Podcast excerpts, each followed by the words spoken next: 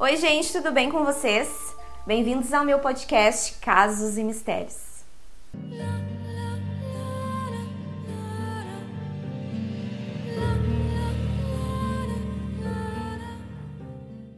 E foi a primeira história de vida passada que já foi documentada na história. Essa história é do James Leininger. James Leininger nasceu em 10 de abril de 1998 em São Francisco, Estados Unidos. Ele era filho de Bruce e de Andrea. O James, desde pequenininho, ele sempre gostou muito de brincar com brinquedos, mas o gosto dele era direcionado totalmente para brinquedos que fossem aviões. Até aí tudo bem, né? A criança gosta mais de brincar com aviões, tudo certo.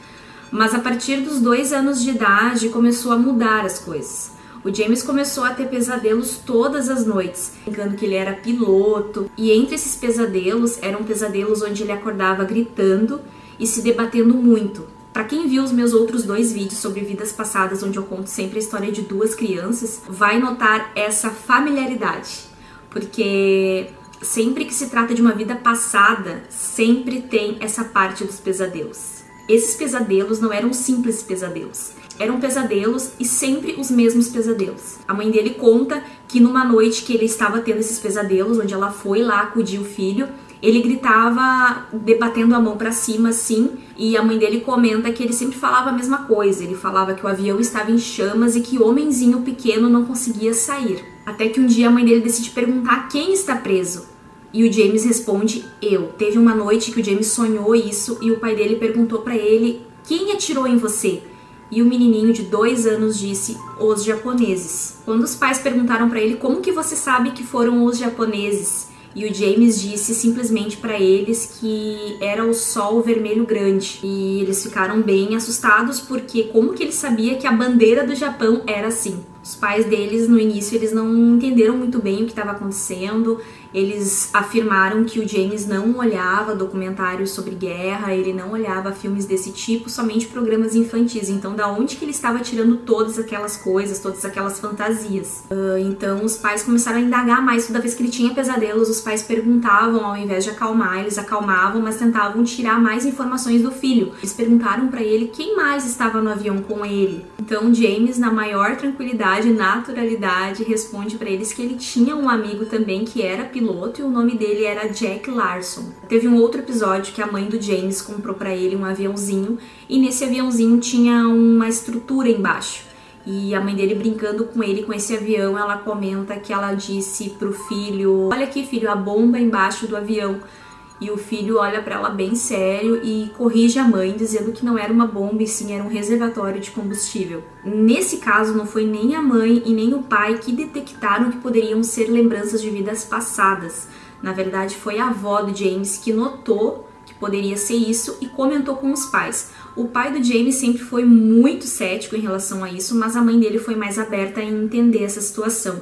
Então a mãe dele começa a dar mais uma orientada no filho, tentar entender, tentar tirar mais informações, mas o pai, mesmo cético, ele começou a tirar informações do filho e fazer pesquisa sobre o assunto. Uma das informações cruciais que o James deu após os pesadelos para o pai foi que o homem nos seus pesadelos também era chamado de James e que voou em um avião chamado de Corsair, e que o avião decolou e voou de um barco e que o nome desse barco era Natoma. Então, o pai do James, ele faz uma pesquisa para tentar com esses dados tentar ver da onde que saiu esses nomes, da onde que o filho tirou isso. Então, o pai tem a grande surpresa. Então, o pai dele acaba fazendo uma pesquisa e ele descobre que na Segunda Guerra Mundial tinha um porta-aviões realmente e que o nome desse porta-aviões se chamava Natoma Ben. Depois de mais algumas pesquisas, o pai do James acaba descobrindo que esse Jack Larsen, amigo do piloto, também existia e que ainda estava vivo. Ele também participou da Segunda Guerra Mundial, só que esse senhor estava vivo e morava no Arkansas. E que realmente o Natoma Bay existia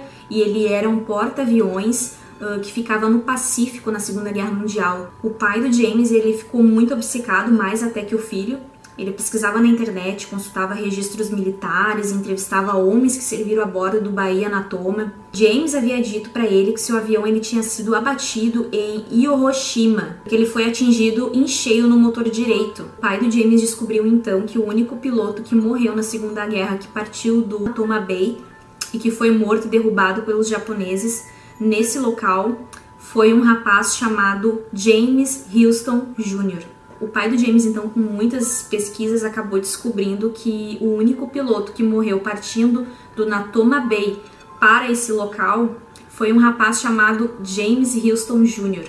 O mais engraçado é que o James, além de ter os pesadelos, além de ser obcecado por brinquedos de aviões, ele desenhava também, ele fazia muitos desenhos de aviões, aviões colando, aviões batendo, acidente de avião. Ele sempre fazia desenhos assim e ele sempre assinava o nomezinho dele como James 3. O James também tinha três bonecos do G.I. Joe.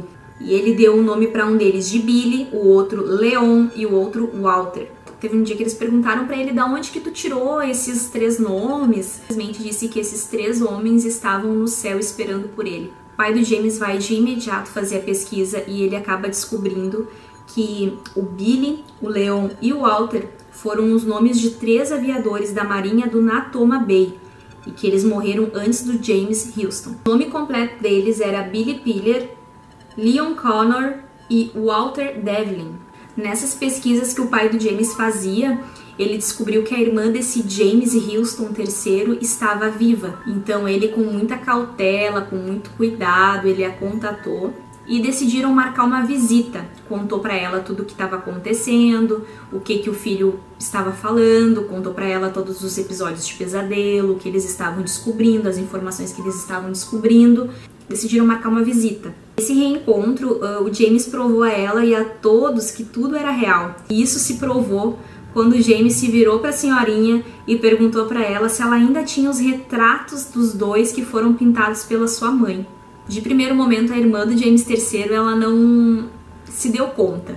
James retorna para casa com seus pais e a irmã do James III, dias depois, ela acaba encontrando no seu porão muitas coisas velhas, antigas que ela não remexia há muitos anos e ela acaba encontrando dois retratos pintados à mão pela sua mãe. E esses retratos realmente era dela quando criança e do seu irmão James III. E ela acaba então mandando esses dois retratos, assim como James falou, manda para ele, pro pequeno James, e também manda uma carta onde ela explica que aqueles retratos foram feitos pela mãe dela e do James III e que era o retrato dos dois quando criança. Gente, se isso não prova, eu não sei mais o que prova. Não tem explicação, não tem explicação. O James, na época, ele fez várias entrevistas, ele foi a programas de TV contar sobre a sua história. Eles também fizeram um ritual de libertação, de perdão, e eles viajaram até o mar do Japão, exatamente no ponto onde o avião do James III teria caído, e eles fizeram toda uma cerimônia, rezaram, fizeram um discurso, fizeram uma reza com o filho, botaram flores no mar, e o James ele se emocionou muito. Depois desse ritual de perdão, a mãe do James comenta que ele não teve mais tantos pesadelos. Teve alguns pesadelos depois, mas foi diminuindo, foi diminuindo até que ele não teve mais nenhum pesadelo. James hoje ele tem 22 anos e ele quase não se lembra mais das vivências da outra vida, mas ele segue consciente de tudo que passou enquanto era criança. Também tem um livro sobre o assunto. Eu não li esse livro, mas eu vi que tem disponível na época que eles fizeram um livro sobre isso. O caso de James Houston Jr. e James Leninger é um dos casos de reencarnação mais convincentes da história. Nem mesmo psicólogos, psiquiatras ou cientistas puderam provar ao contrário diante de todas as provas. Acredito que seja que nem aquele caso que aconteceu aqui no Brasil há anos atrás, do Chico Xavier, não sei se todos conhecem, mas eu acredito que no filme deve mostrar aquele caso que um rapaz tinha matado o um amigo e o amigo que foi morto acabou fazendo uma carta psicografada através do Chico Xavier. E essa carta foi apresentada no julgamento desse amigo que teria possivelmente ter matado ele. E ela foi considerada como uma prova porque era uma carta com a letra do rapaz que tinha morrido e a assinatura dele. E é isso, espero que vocês tenham gostado do meu vídeo de hoje. Uh, não se esqueça de deixar o seu joinha, se inscrever no canal, me seguir nas redes sociais para me ajudar a divulgar o canal. E eu vejo vocês no próximo vídeo. Um beijo! O caso de hoje fica por aqui. Se você gostou, já deixa 5 estrelas e confira também o meu canal lá no YouTube, Casos e Mistérios, que tem muito mais histórias para você conferir. Um beijo!